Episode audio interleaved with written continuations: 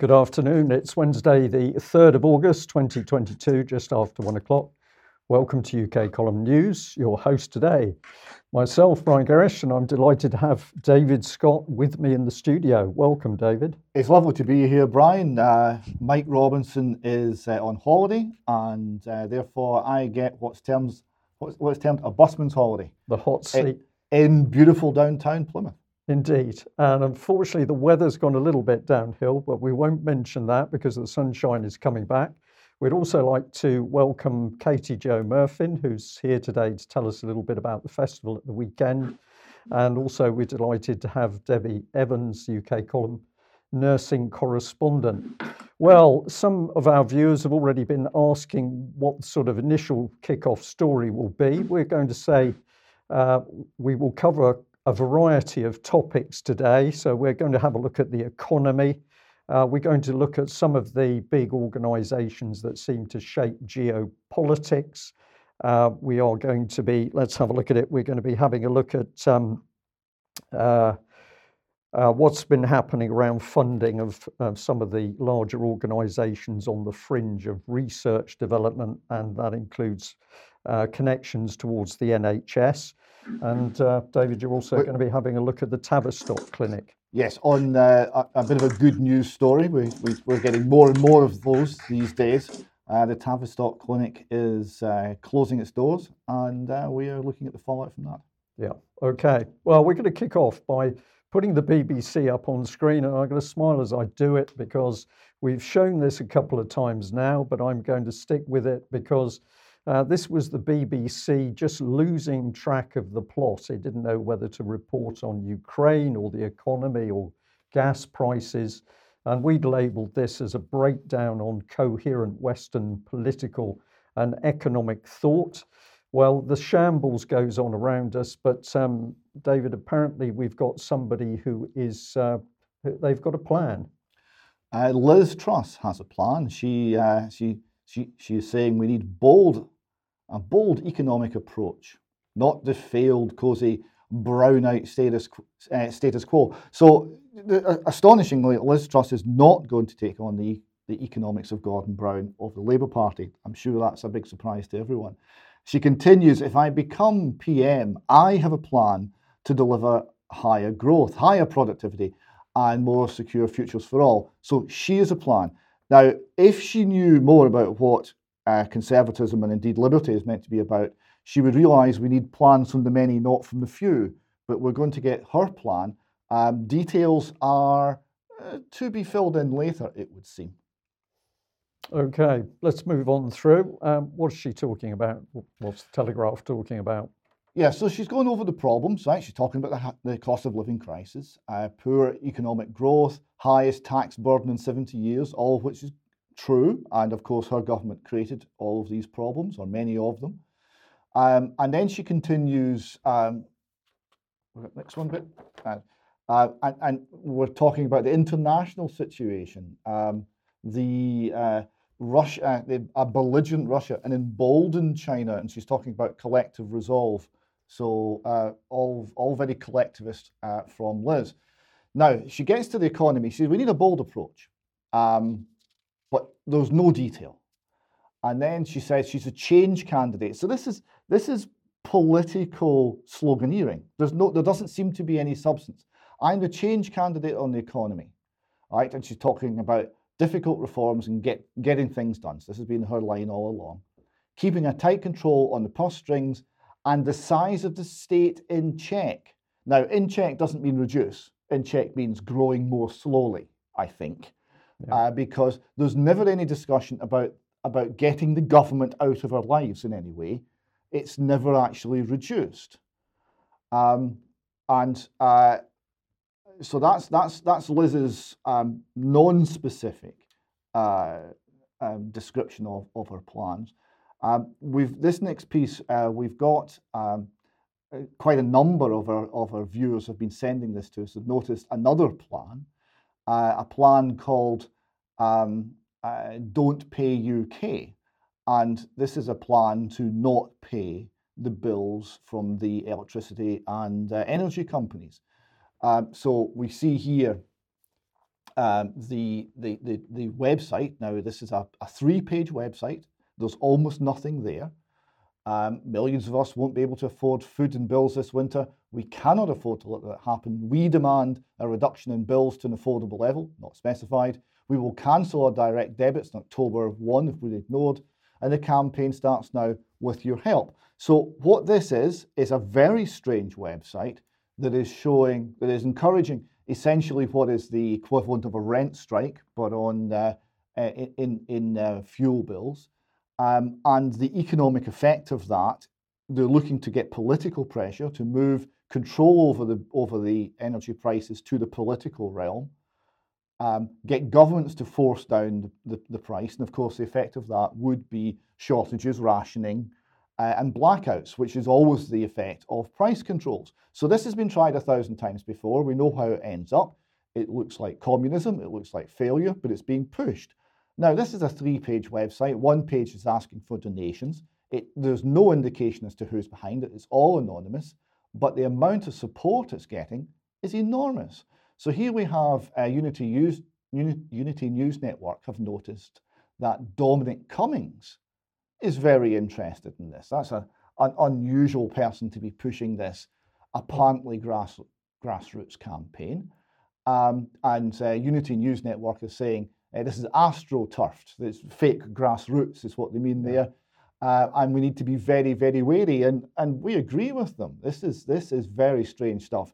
So I was looking at uh, how much this was being pushed and by whom. And well, look, the Huffington Post have, picking, have picked it up as well. And uh, again, very much an establishment mouthpiece. And there, they've got quotes from the anonymous um, organisers of the campaign. We started this campaign because we're worried about how we'll pay our energy bills. Everyone is struggling to pay. It will only get worse. So far, around 1,300 people have expressed interest to become an organiser in the town, village, and city. And we're going to have a local presence all over the country. And the Independent are pushing it. Um, and the Metro are pushing it and the Guardian are pushing it. This is remarkable for a three-page website. If only, if only we could have the same clout. We could have, we could have ditched all the hard work over the years. We could have just put up three sides, and all of a sudden, the Guardian and the, the Independent would, would come on board. All over the UK press. It'd be remarkable. So the Guardian here report they're anonymous. They're noting that they're anonymous. Uh, activists uh, behind the don't pay, uh, uh cancelling direct debits. Um, and, and they spoke to uh, Tom. He said he's one of 15 to 20 people in the campaign. He's vague about his background.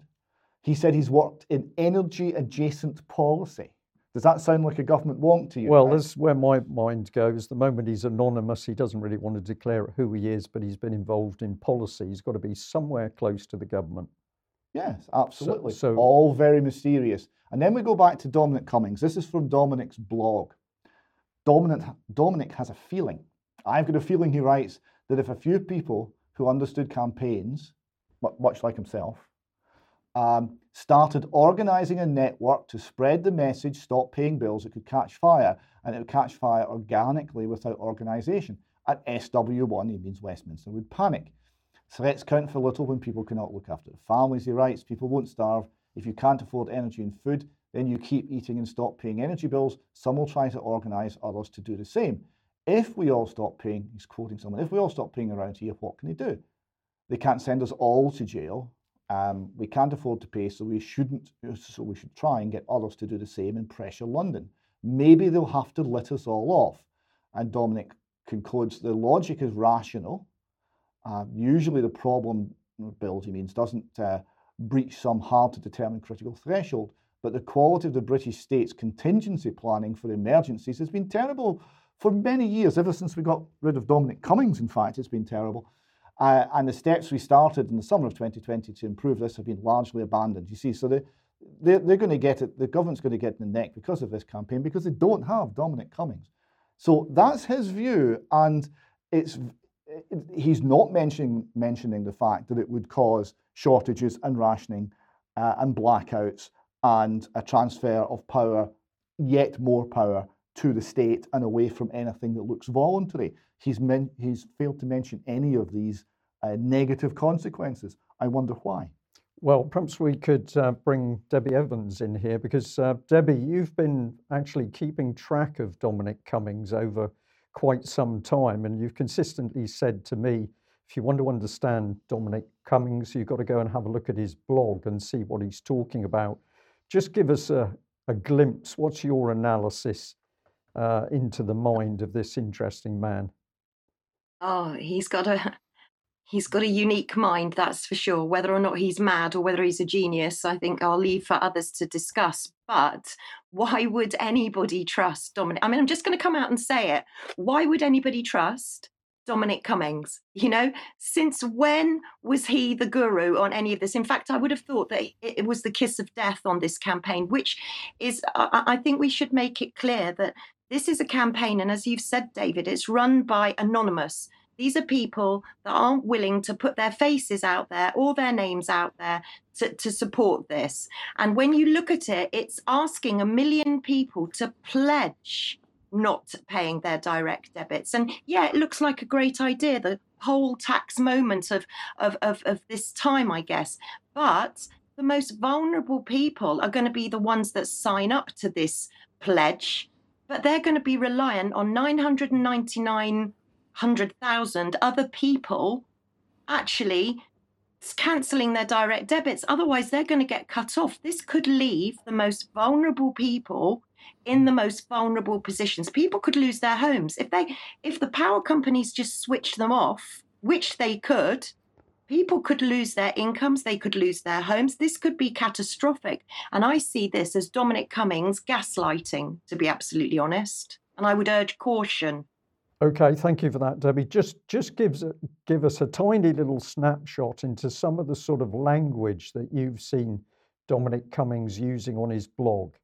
You've commented many times that if you go on that blog, it's almost like he's talking a secret language to people who are in a particular network.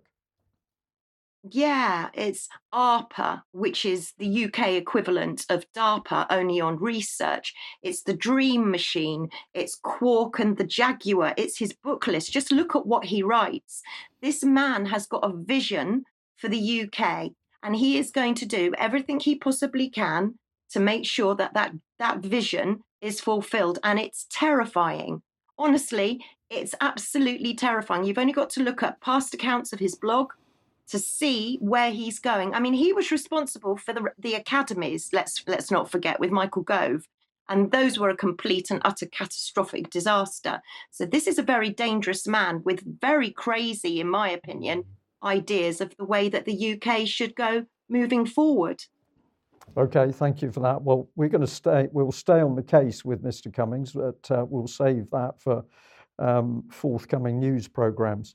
Uh, now, what about this one? Israel banning the use of cash, David. This seems to have come up at a significant time in the world. Yeah, so this is part of an ongoing process as uh, Israel is, is trying to eliminate the use of cash and reduce the amount of liquid cash in circulation. So it's now they're now limiting it to only 6,000 shekels uh, is the maximum transaction that will be legal uh, in cash. That's about that's about 1,500 quid. Uh, so this will make the 10% of the population in Israel that don't have a bank account essentially criminal overnight.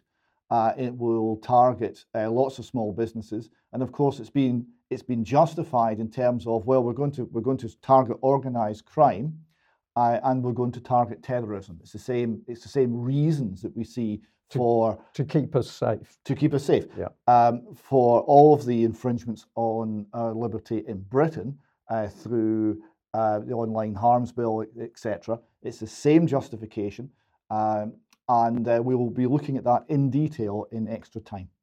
Okay, thank you for that.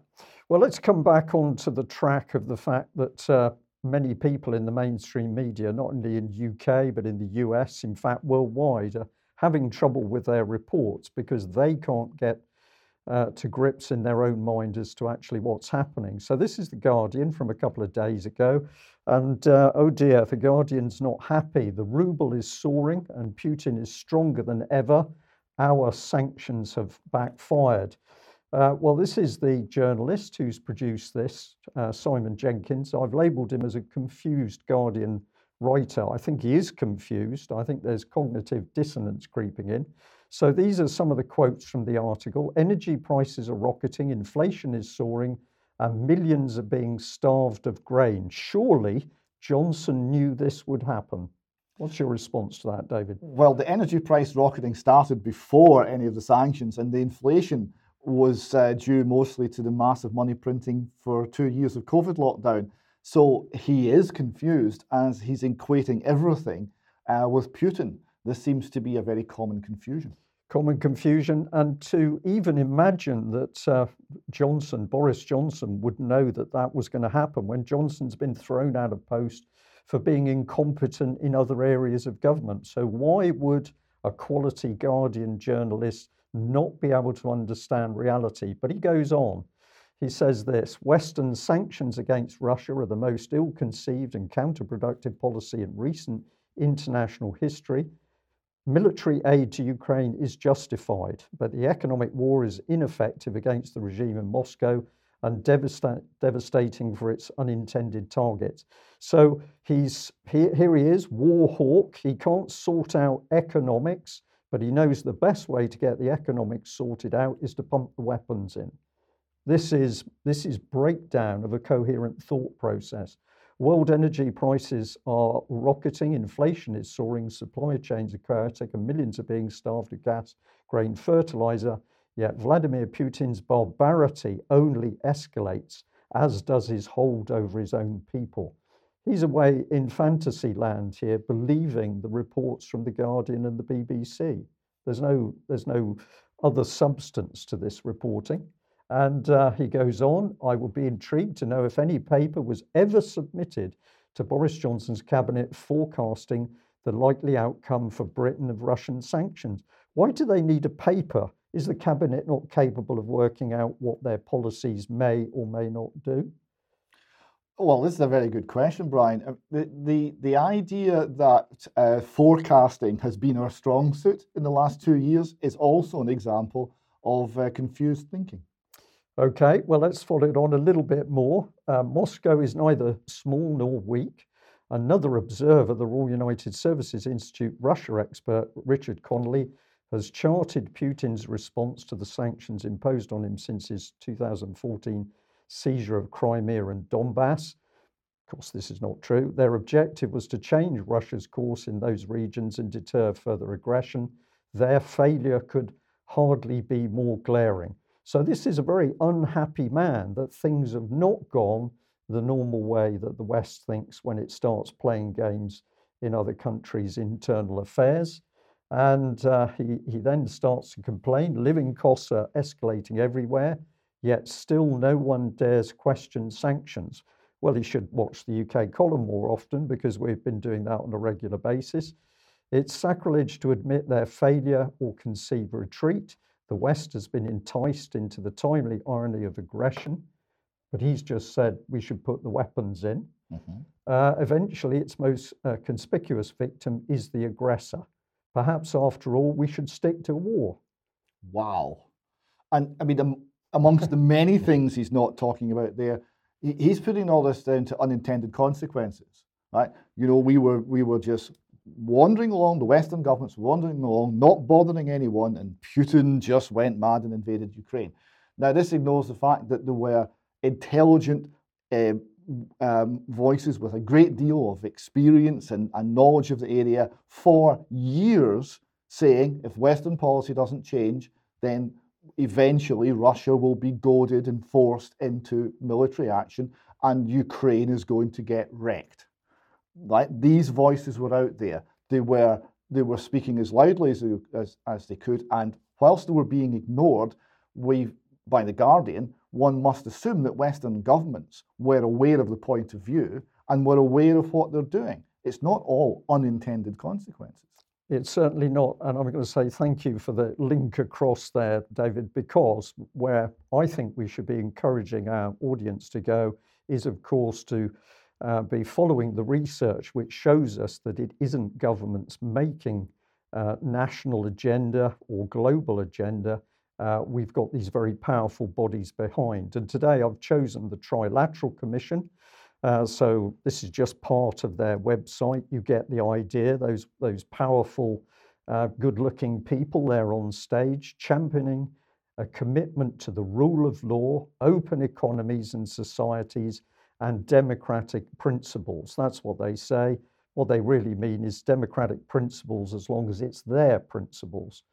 So go to the website, have a look at the sorts of things that they say about themselves. The Trilateral Commission is a global membership organization that for decades has brought together senior policymakers, leaders, representatives, uh, founded in 1973 by David Rockefeller. So in safe hands, David. Safe hands, and this is this is the the uh, out of the mainstream view, uh, out of the public eye uh, um, arena for policy to be made, and then that policy uh, is rolled out obediently by governments all across the world. And we're, we're, we're seeing this happen on a daily basis now. So if we have a look at this uh, part of their website, this is where it becomes very clear because global political policy is nothing to do with the nation states. In the trilat's uh, position, it's to do with creating three power blocks, and these are on screen. North America, so that's Canada, the USA, and South America uh, is actually included in that power block. Uh, we've got Europe, which of course is why they've been desperate to push. With the UK not coloured in in the map. Indeed, uh, to push us into the European Union. And then the other block is Asia Pacific. But the problem is at the moment, of course, that neither Russia nor China want to play any of these games.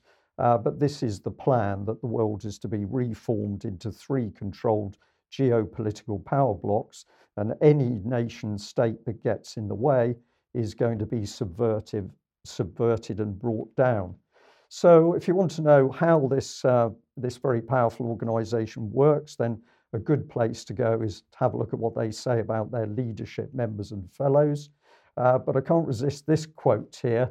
Um, they're talking about preserving the Commission's unofficial charter. Members who enter into government role must rotate off the Commission. This is to give you the idea that it's all squeaky clean and above board. But look at the final state, sentence there in the highlighted box. Our global members represent countries for which there is no national group. So if you have a country that doesn't get involved with the Trilateral Commission, they appoint somebody to make an opinion for them. It's pretty am- amazing stuff. And uh, I just had a little look um, on this particular page because I thought it would be interesting if we went searching for anything to do on Ukraine. Uh, sorry, this is the one where we're talking about people. Um, you can scroll down and have a look at these immensely powerful people. Uh, some of them have been in, in uh, major positions of powers in countries. Some of them are global companies, many of them are hedge funds or legal funds. And uh, ultimately, it's this style of person, apologies for the slightly wobbly scroll there, but it's these uh, people are the ones that are pulling the strings of our politicians. Odd that they couldn't find a photograph of Henry Kissinger, though. Uh, well, I didn't get to the bottom of the list. It goes on and on. People get the idea. But let's jump on to this one. Uh, so this one, I had a little different look, if this plays properly. Uh, I, this is the one where I decided to say, well, let's have a look for Ukraine and see what happens. Now, I expected documents to come up, uh, but that wasn't what happened. What happened is we got more people coming up. And when you look at their individual CVs, uh, you will see that these people are very powerful on a world scale. And these are the sorts of people that can change the way societies work. I've just clicked on one there, Jean Claude Trichet, chairman the Group of 30. If you don't know what that is, that's another powerful think tank. but he's also uh, honorary governor of the Bank of France, as you do, uh, president of the European Central Bank, former European chairman, uh, Trilateral Commission, Paris. Um, so this is the powerful elite that are working, pulling the strings of people like Truss and Boris Johnson. So do you think, Brian, that uh, the Ukrainians in trenches being shelled by the Russians um, find this uh, good news that uh, that a European central banker is uh, is being um, as, associated with their, their country and with setting policy as to how their country is going to be run. I think it's worse than that, Is that what because they're the fighting for? people in the trenches don't even know this stuff is going on around them. They still believe that UK is an upstanding, honest democracy and the Americans are going to save them from the Russians. They do not realize this is happening. But let's ram the point home and have a look at this little video clip with Christine Lagarde giving a tribute to Mr. Trichet, the, uh, Jean-Claude Trichet that we've just shown you on screen. Cher Jean-Claude, on the occasion of your handover of the European chairmanship of the Trilateral Commission, I want to express my gratitude, my admiration, and my friendship for your outstanding contribution to the international and European economic order. Among your many qualities and accomplishments, let me stress three that made your involvement and leadership so valuable. First, your unwavering commitment to European integration, combined with your vision and hands-on experience in building and leading a more united Europe. The enormous responsibility of managing Europe's single currency was always perfectly safe in your hands. Second, your active support of global cooperation to work together towards resolving the great problems of our time, be that in the G7, in the IMF, or at the Paris Club, which you shared for so many years. Third, your courageous and circumspect leadership, especially in times of crisis, and you have seen and managed quite a few of those, from the emerging uh, markets debt crisis in the 80s to the great financial crisis or the euro crisis. And your lucid analysis, your ability to convince and drive towards common solutions really made the difference, as did your constant calm in the tempest. Finally, I am sure that I speak for many in admiring your courteous, warm, and enthusiastic manner as a colleague and as a friend. You always were and remain a true gentleman. Dear Jean Claude, thank you so much and all the best. Well, David, I just need to wipe the tear from my eye as that uh, very moving tribute was given there by Christine Lagarde. So, Is it, po- is it po- you've, you've been in a leadership position, Brian. Is it possible to have leadership that's both, both courageous and circumspect? well, probably that's quite di- difficult. Um, but what has he been doing? Well, he's been bringing together United Europe. He's been working at a single currency. And then she also admits this is about global cooperation. So this is the movement towards a one world global uh, power system. Uh, this is uh, just a bit of text from another gentleman who is, in, is involved with the Trilateral Com- uh, uh, Commission, uh, György Surányi. And what I picked up on this text overall, we keep it very short, is right down at the bottom uh, but it says that Dr. Surányi is also a member of the advisory board of the independent agency of the Foundation for Effective Governance. So we haven't gone very far, and we find we're into another layer of these organizations, uh, which are all driving our politicians. And of course, is this agency independent? Well, when you go and have a look at it, I don't think it is. But what has it been doing?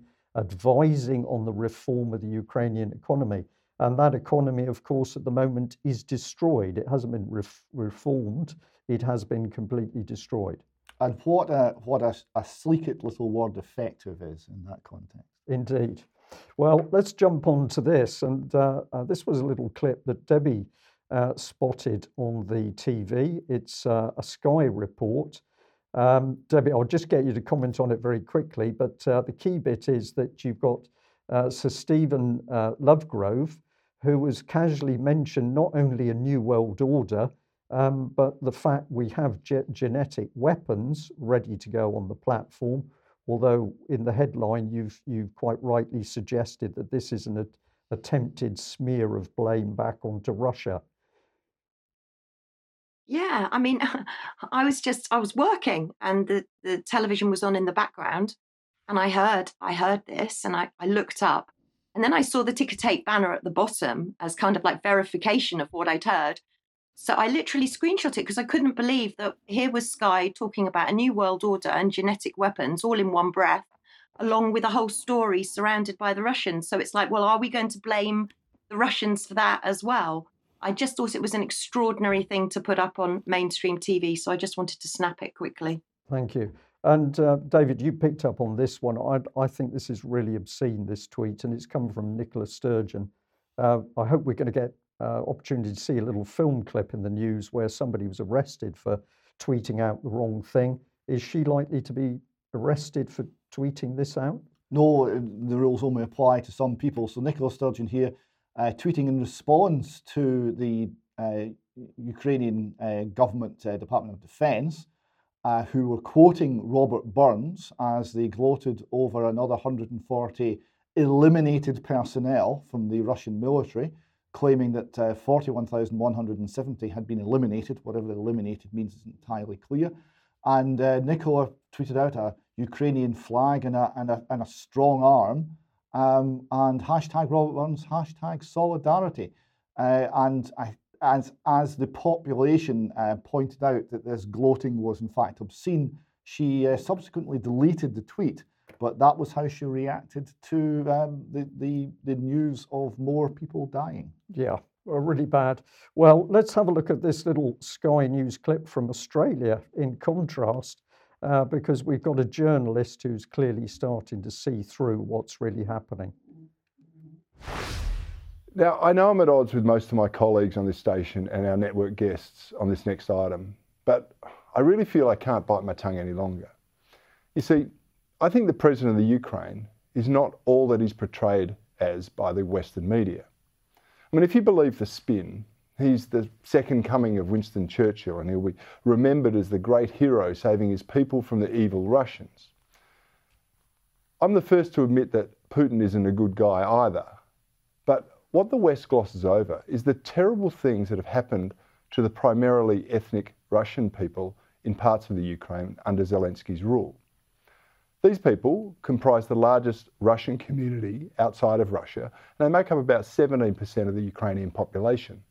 And they live in primarily Russian regions and have effectively been in a civil war with the Ukrainian government since 2015. This was just after they were promised a vote on independence in 2014. That vote has never taken place. Zelensky promised to end the civil war. He clearly hasn't done so. Instead, he's facilitated the goading of the Russians by endorsing the right sector, whose leader publicly claimed he fed the bones of Russian children to his pet wolf. Now, apparently that was a joke, but it must have been lost on the Russians, and particularly those who felt they'd been mistreated by Ukrainian troops. Here's how Time magazine described one of them, the neo Nazi Azov movement, just last year.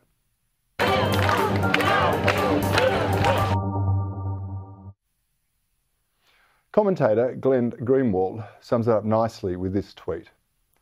No rational person thinks Ukrainian neo Nazi militias justify this war, but it's dangerous madness to scoff at the impact of arming them as the West is doing. In the words of President Zelensky, they are what they are. Have have you clear something up for us? Uh, and this is these reports about the Azov Battalion that is said to be Nazi-affiliated organization operating as a militia in your country, uh, said to be committing their own atrocities. What should Americans know about that unit, about those reports? So Azov was one of those many battalions. They are what they are. Well, there we are. That says it all. But uh, we've got this interesting, uh, com- well, interesting comparison between the Guardian journalist who doesn't really understand what's going on in the world, but it appears that at least some of the presentators for Sky Australia are certainly asking the right questions. We'll leave you to think about that. Now, if you like what the uh, UK column is doing, please join us. Uh, come on board as a, a, member and get involved in the communities. And of course, you can always help us by going to the UK column shop and uh, choosing one of the excellent products on sale. T shirts and the bags have been going extremely well. So you need, of course, the bag to pop the t shirt in it. So I'd advise you to purchase both. And uh, we'd uh, very much like people to share the information that we're putting out. And of course, we're on most of the social media platforms. So delighted if you take our material and share it. Please attribute it to the UK column. Uh, but the idea is to inform people. Now, at the weekend, we're going to say uh, uh, Stephanie and myself had a really excellent uh, breakaway weekend because on Saturday we were visiting the uh, festival, Katie Joe's Festival, uh, which was in Battle in Sussex. A little bit of an adventure to get there on uh, Britain's 2022 roads. It took us a mere nine hours from Plymouth to Hastings, but that's another story. But it was worth getting there uh, because we had a really excellent uh, event. The weather was great. Everybody we met was wonderful. The music and food and drink was good. And uh, we're just so glad we were able to get there. So let's bring Katie Joe on screen. Uh, first of all, Katie Joe, I'd like to thank you and your team for all the work you did because it was truly astonishing to see what you'd managed to organise in the time. And the happy, smiling faces of everybody we spoke yeah. to was really an indication of how well you had done. Oh, thank you so much, Brian. I haven't got much voice today. In fact, the whole team of volunteers were all a bit broken, but um, totally euphoric with how well it went. I um, couldn't have asked for it to have gone any better, and it was brilliant to see you and Stephanie there um, and have a little dance with you. Um, and it's great that you you managed to catch so many um, interviews with the attendees because I think that they all came, and I have to say a huge thank you to every single person that bought a ticket because without you, we couldn't have put the event on. Um, but everybody came with such a positive attitude and, and the, the, the giving attitude. Everybody wanted the festival to work, um, and that made all the difference. Um, and it was incredibly special. It was uh, we had small numbers. Obviously, we were doing it on a temporary events notice, so we couldn't have um, a large amount of people there. But that that made it incredibly special, I think, for the first one.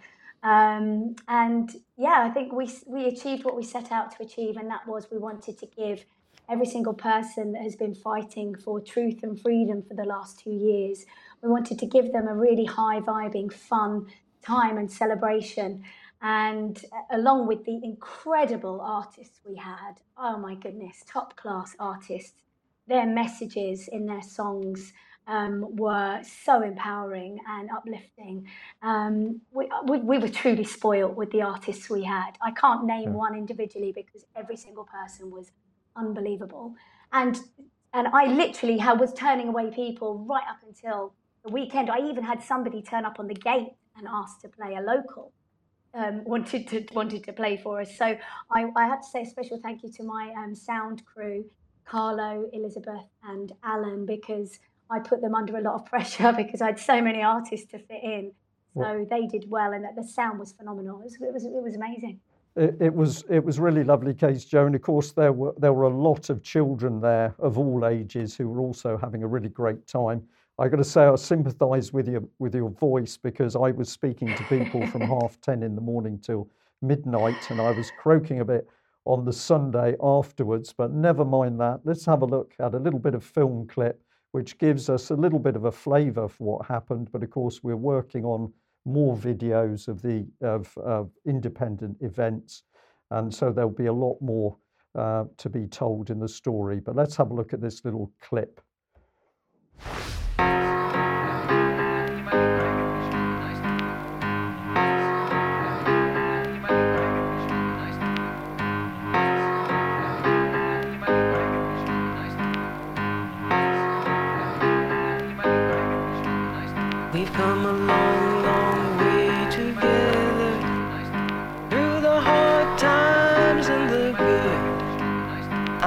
to celebrate you, baby. I have to praise you like I should.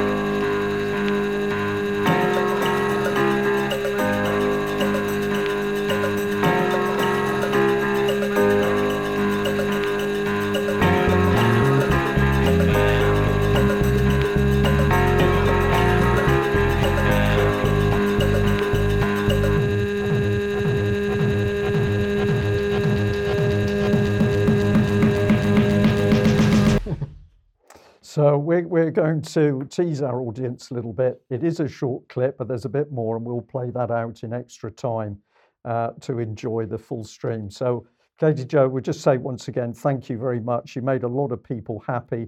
And the key thing that was said to me by a great many people was that they found the event so wonderful, not only for the music and the general socializing, but because they could talk about anything they wanted to without feeling that they were going to be branded in some way. So that was excellent. Thank you. Well, let's move over to uh, Debbie. Uh, Debbie, as always, you've been digging into what's really coming down the pipeline, and uh, you've homed in here. Sorry, you've homed in on the Department of Business, Energy and Industrial Strategy. Um, what are you seeing coming? Well, I have honed in on this before, and apologies to um, a very, very sharp uh, eyed uh, listener, uh, viewer, picked up that I said Kwasi Kwarteng, who runs this department, used to go out with Amber Heard. Oops, that was a bit of a mistake. It was Amber Rudd, so apologies for that. So Kwasi Kwarteng um, heads up this department, and it's all sort of being I don't know, it's under the radar. Not many people are talking about this department, but if you look at them and you see exactly what they control, you can see that it's the Innovation Strategy, the Advanced Research and Invention Agency. So, what does that actually mean um, in in the case of, of the UK? Who are who are the department employing to do their work? Who are the UKRI. And I think it's really important to for people to look at YouTube. You know, we keep saying I look at the MHRA, I look at the NHS, and here on YouTube with only 150 views is the um, the global the the strategy the UKRI 2022 to 2027 strategy. Now this is the most revealing YouTube um, and it really does map out where the UK are going in the future. So I would really say to everybody, please go and listen to these because this is how you're going to get to know what's happening. So, who are the UKRI? Who do they control? They've got six councils, believe it or not. And these six councils come under these umbrellas arts and humanities, biotechnology, engineering, economic, innovate, and medical research council, natural environment research council, Research England, science and technology facilities. So they've got these councils underneath the umbrella of UKRI, and UKRI are under the umbrella of the Department of Business and Industrial Strategy. So you can see where we're going to. So if we look at who's in charge and actually who was um, who was taking the YouTube uh, that we've just mentioned, who was delivering that, we can see that this is Professor Dame Ottoline Leyser. Leyser, Leyser. If Alex was here, he would correct me on the pr- pronounce, pronunciation, I'm sure. But she's a botanist and she has got a huge, huge position because when you look at how the UKRI is funded and how much money they actually get, it's it's mind blowing. I mean, it's 7.9 billion pounds of budget that this organisation get, mainly from the Treasury, mainly from our government. So when you look at what they actually do, they are training 6,000, 60,000 researchers. They're training over 29,000 PhD students. They're investing in breakthroughs and discoveries, and you'll see there that AstraZeneca are mentioned in in the um, in the slide on the right, in the far column on the right. You know, this is a very very big organisation, and it gets even more interesting as we go along. Um, have a look at the organisations that they support, because honestly, you'll have to freeze the screen for this and maybe enlarge it to see all those little tiny logos and to see their portfolio. But it is enormous, and absolutely enormous. This government department is pretty much involved with everybody. So uh, then Debbie, I decided Debbie, to look I, a little bit more. Debbie, sorry, can, Brian, go on. Sorry to cut in a bit there, but uh, yeah, one of the key points that you've made to me is that there are so many people linked together from the, mm. the NHS or other government departments government departments or bodies are all linked in with the corporate and the research sector. It's one huge blob. Uh, we've got sums of nearly £8 billion floating around to make it all work. No accountability, well, no responsibility, no accountability. No. You can't pin down who would be at fault should anything go wrong. This no, is no, no accountability, no transparency. The public doesn't know what's happening. And policy is then rolled out where government policy is then endorsed by apparently all of these completely independent organisations who are commercial and hard nosed or come from the charitable sector or what have you. And they all agree with government policy. Everyone agrees. But of course, there's 7.9 billion good reasons to agree and all of this has been agreed in advance and it's undercover. Well, for, for Debbie, let's just emphasise uh, this this couple of slides which she produced, uh, because here we are with UKRI list of approved research organisations. So, what does approved mean? That means that you're in the club, as far as I'm concerned. And uh, Debbie, you've got everywhere from the Alan Turing Institute to the, all the NHS trusts, hospitals, boards, GPs, practices. Uh, the BBC, you need them involved, of course, to get the uh, propaganda across. CERN is involved, Chatham House. So this isn't just organizations which are really directly benefiting the nation with a service or a product. We've got other organizations, we haven't even, the average person hasn't got a clue what they do. Uh, but it goes on here. Um, so we've got the Medi- Medicines and Healthcare Products Regulatory Agency. Uh, and of course, they've been saying that they're going, they're going to help the pharmaceutical uh, industry on a wide way, a wide, sorry, a worldwide basis. Um, it, it just, it's unbelievable the mix of people here. Wellcome Trust, Tavistock, uh, which is an interesting organisation you're going to mention in a minute. Uh, the Met Office. Um, it's virtually everybody, but anybody who would be a member of the community who might want to do something good for the country. Or is that a bit cynical, Debbie? No, it's exactly my point, Brian. It's exactly my point in that when you start to look at these organizations and, and these governments um, these government run departments and you start to dig down, you can see that it's a complete and utter web of deception. Everybody's involved in this. And this, this department, this government department and the UKRI seem to be the umbrella agency. And on the YouTube, if people want to, to have a look back and, and look at the YouTube, they actually admit we get a lot of money. yes, they do. And it's our money they're getting. But how many of us know that they even existed? Well, not many is the answer, and um, presumably until people were watching the UK column. Uh, just moving on quickly, Debbie, uh, you've been tracking Susan Michie for some time now, but this lady has got this top post now with the World Health Organization on their behavioral advisory group. Uh, so you've labeled her here the communist queen, which seems to be a pretty good label to me. Yeah, it kind of reminds Susan Michie, I don't know what she's thinking of. She can't be that clever, can she? Because here's this woman that wants us all to wear masks. She wants to track and trace everybody, know where everybody is. But what she doesn't realize is that when she blocks one person on Twitter, she blocks all their followers as well. And I think on that slide, she was referring to Right said Fred, interestingly, I think, although I haven't double checked. But, you know, people people that um, she's blocking, she's also blocking all of their followers. So how can she possibly know what anybody's saying? Well, she's kind of uh, scoring an own goal there. Debbie, let's give the meat of that because uh, uh, what, what's being said on screen is that when Michie blocked the Freds, because she was using software which uh, then does things automatically, so she blocked, uh, we'll say, one person who's who's communicating with her on Twitter by using the software she used she also blocked their 158,000 followers. So this is this is how arrogant these people are and how powerful they are compared to the ordinary human being that can just press the block button and, and get rid of somebody.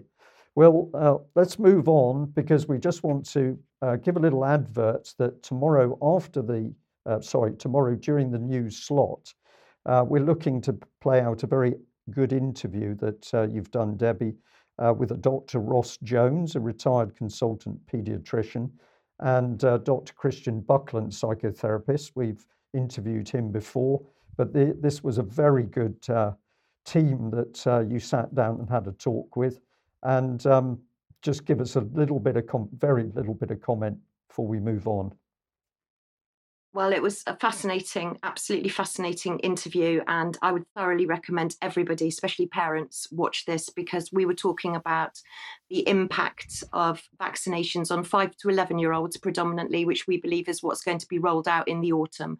And Dr. Ros Jones is a retired consultant pediatrician. So it's vital advice there. Okay, thank you for that. And if uh, things go to plan, we're also going to play out. It'll appear as one video, but it will in fact be two interviews uh, because you also did an interview which was really about this atrocious BBC documentary, Unvaccinated, uh, led by uh, Professor Hannah Fry, the mushroom lady, of course. I don't know whether she was on mushrooms at the time, maybe.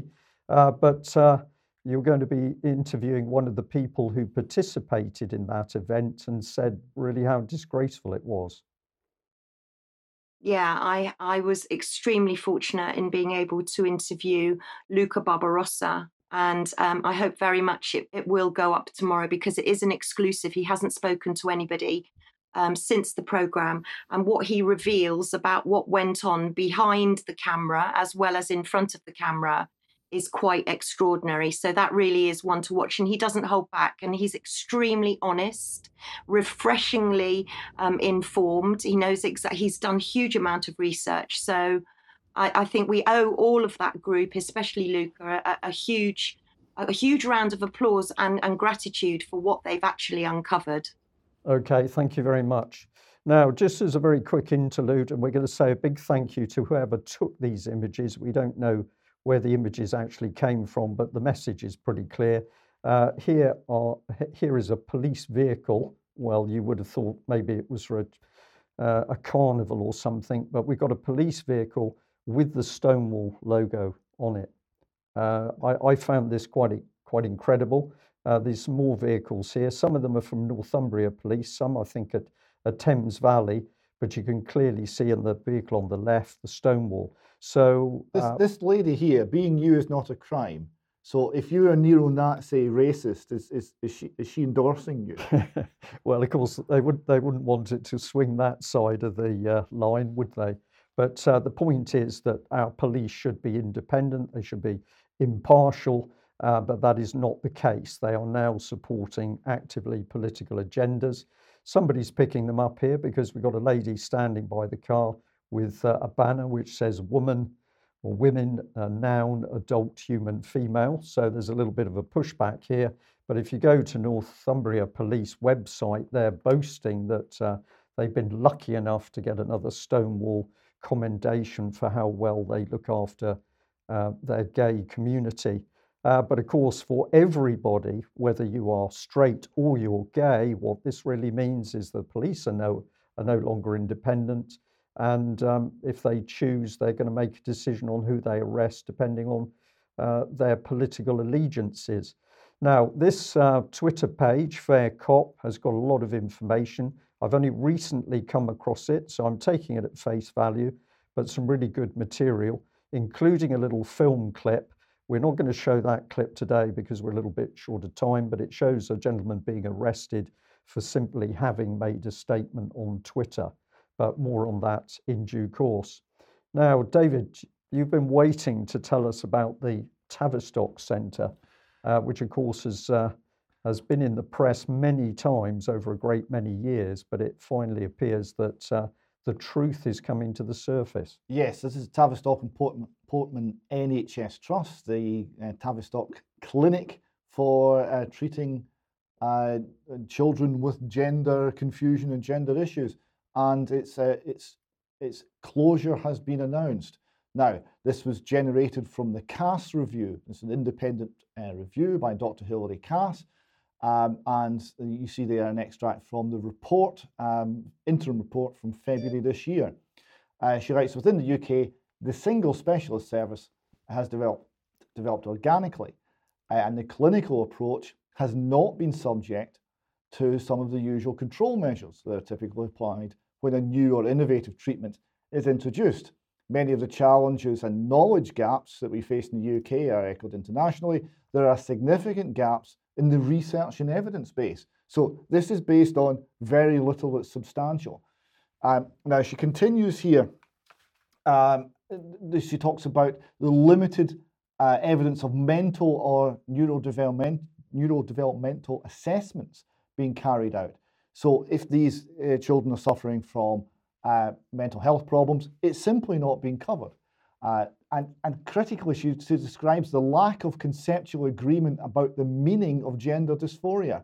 It hampers research and clinical service provision. So the whole thing is just is, is uncontrolled and is being driven down, down paths and avenues that are um, not based on anything sound or solid or scientific. Um, and she, she, can, she continues uh, that there, have, there haven't been uh, assessments of uh, the outcomes. people are going down these pathways and they're experiencing regret, and these are not being recorded or tracked or, or assessed uh, really at all. Um, she continues much of the existing literature about the natural history and treatment outcomes for gender dysphoria in childhood is based on a case mix predominantly birth registered males presenting in early childhood. This was what uh, the, the, the, the, trans child issue used to be. It was very rare, it was generally males, and the, the issue became apparent at a very early age. She says there's much less data on the more recent case mix, predominantly females and, and uh, presenting in their early teens something that's entirely new. Uh, aspects of literature are open to interpretation in multiple ways. There is a risk that some authors interpret their data from a particular ideological or theoretical standpoint. And she concludes that a fundamental different service model is needed. So it was very scathing, although it was moderate language, it was really very scathing. So here's the BBC reporting it NHS to close the Tavistock Child Gender Identity Clinic. Um, and they then quote Keira Bell. Now, Keira Bell was one of the children harmed by this particular clinic. Keira Bell, who brought a High Court case against the Tavistock, challenging its use of puberty blockers, said she was pleased it was closing down, adding, Many children will be saved from going through, going down the path that I went down. So, this is someone who was harmed and who's applauding the, the, the closure of the clinic to prevent other children suffering in the same way. And the BBC immediately followed this up with LGBT rights group Stonewall said it was pleased the NHS was addressing unacceptable waiting times faced by young trans people. So there's an immediate attempt by the, by the BBC there and by Stonewall to muddy the issue. It's yeah. not care, it's not harm, it's just waiting times. If we could get more of this, it would be better. Can I, I'll just emphasise the point there that those two um, uh, two uh, sentences juxtaposed alongside each other. That was in the original article. That's not you highlighting those. They, it went from the statement from the young girl to the statement by. Uh, exactly, exactly yeah. so. That wasn't yeah. edited. That was the order the BBC presented it. Yeah. So uh, the BBC continues more. The BBC, uh, sorry, Miss Bell uh, told BBC Radio 4, I went through a lot of distress as a teenager. Really, I just needed some mental health support and therapy for everything I'd been through. There needs to be mental health support first and foremost. In the case of Keira Bell, now aged 25, she was prescribed puberty blockers aged 16. She then received testosterone shots a year later and aged 20 had a double mastectomy. Dr. David Bell, not related, a former consultant psychiatrist at the Tavistock NHS Foundation Trust, where he raised concerns, said it's a good thing the service is closing down. He told the BBC some children have got a, a double problem of living with the wrong treatment and the original problems weren't addressed. Uh, with complex problems like trauma, depression, um, and large instances of autism. And again, after that, the BBC bring up Stonewall. A Stonewall spokesperson said the creation of new specialist regional centres in London and Manchester will, and with more to follow, will go some way to addressing well, the strain experience for having just a single centralised service. You say that was Stonewall, but that may be the police statement. Maybe. We, we, don't know. Maybe that was Northumbria Police speaking. Who knows? So, but Stonewall are well. We'll come to just the just the influence Stonewall have had in this. Now, the, the, the response to this has been fascinating. So here we have a letter to the Times And this is again from Dr. David Bell, former uh, consultant psychiatrist and governor at the Tavistock Clinic. Right now, he says that the Cass report uh, is important and, and marks uh, the his, marks a history of mistreatment of children and young people with gender dysphoria, who were put onto a medical pathway with insufficient exploration and little consideration of consent. Right now, tell me what else this reminds you of. So, little consideration of consent, the complete lack of follow up right, for those who have undergone treatment uh, with what can only be regarded as experimental treatment is lamentable. So, no consent, experimental treatment, no follow up. Staff who raised concerns were intimidated. Staff intimidated. What does this remind you of, Brian? I think it reminds me of the vaccination program. Exactly. This is this is exactly what happened in COVID. Um, and uh, uh, Dr. Bell here also says that um, uh, that the um, mischaracterization um, of, of the, the clinic closing as a problem of capacity is, is inaccurate because it's not a matter of capacity. We don't need more capacity for the wrong treatment. He's making the point that the treatment that was offered was, was wrong and was harmful.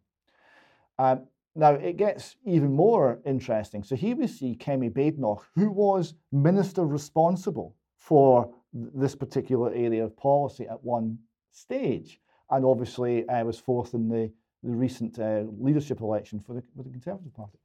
She says, I can't state enough how profound this decision is, talking about the closure of the Tavistock Centre. Uh, there's lots I can say now I'm no longer Equalities Minister.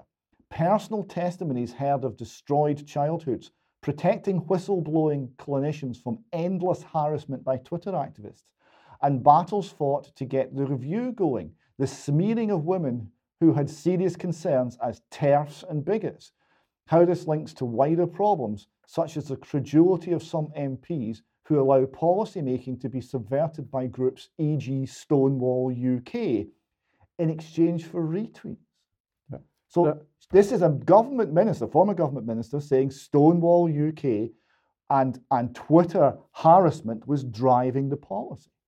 But there's something else in there, David. The clock is ticking. We've got a sharp eye on the clock. But but she's also saying, well, while I was in post, I couldn't speak. Why couldn't she speak? Exactly. Cool. Did she have a, her mouth taped up? No, she couldn't speak because she was worried about what the backlash would be from the uh, political whips, is the answer. Or I would suggest it is. Well, there's more from Kemi here. She's writing in the Telegraph uh, about how civil servants prevented me from learning the truth about the Tavistock Clinic. Um, she said, um, she described the civil servants uh, as follows. She claimed that the civil servants fell into three categories. She said there was a small minority of activists who were not impartial, a large group who will just do whatever is easiest, and some really brilliant ones. So that's her view of what the civil service has become. Yeah. And it's obvious that in this case, it's the activists that have been driving policy. And we'll finish off on this. Um, Kathleen Stock, who was uh, recently hounded out of the University of Sussex, is writing on this why the Tavistock had to fall. Um, now, uh, the, she, first quotes a spokesman uh, from the Tavistock. Over the last couple of years, our staff in GIDS, that's the Gender Identity Development Service, uh, have worked tirelessly and under intense scrutiny in, in a difficult climate. She says, presumably, what this really means is, uh, as is now known, for several years, GIDS have been caught between the emotional blackmailing demands of trans activist organisations such as Mermaids and GIRES, uh, talking constantly about suicide risk and lobbying hard for yet more relaxed attitudes to medicalising children and the criticisms of those who profoundly object to the notion of a trans child in the first place.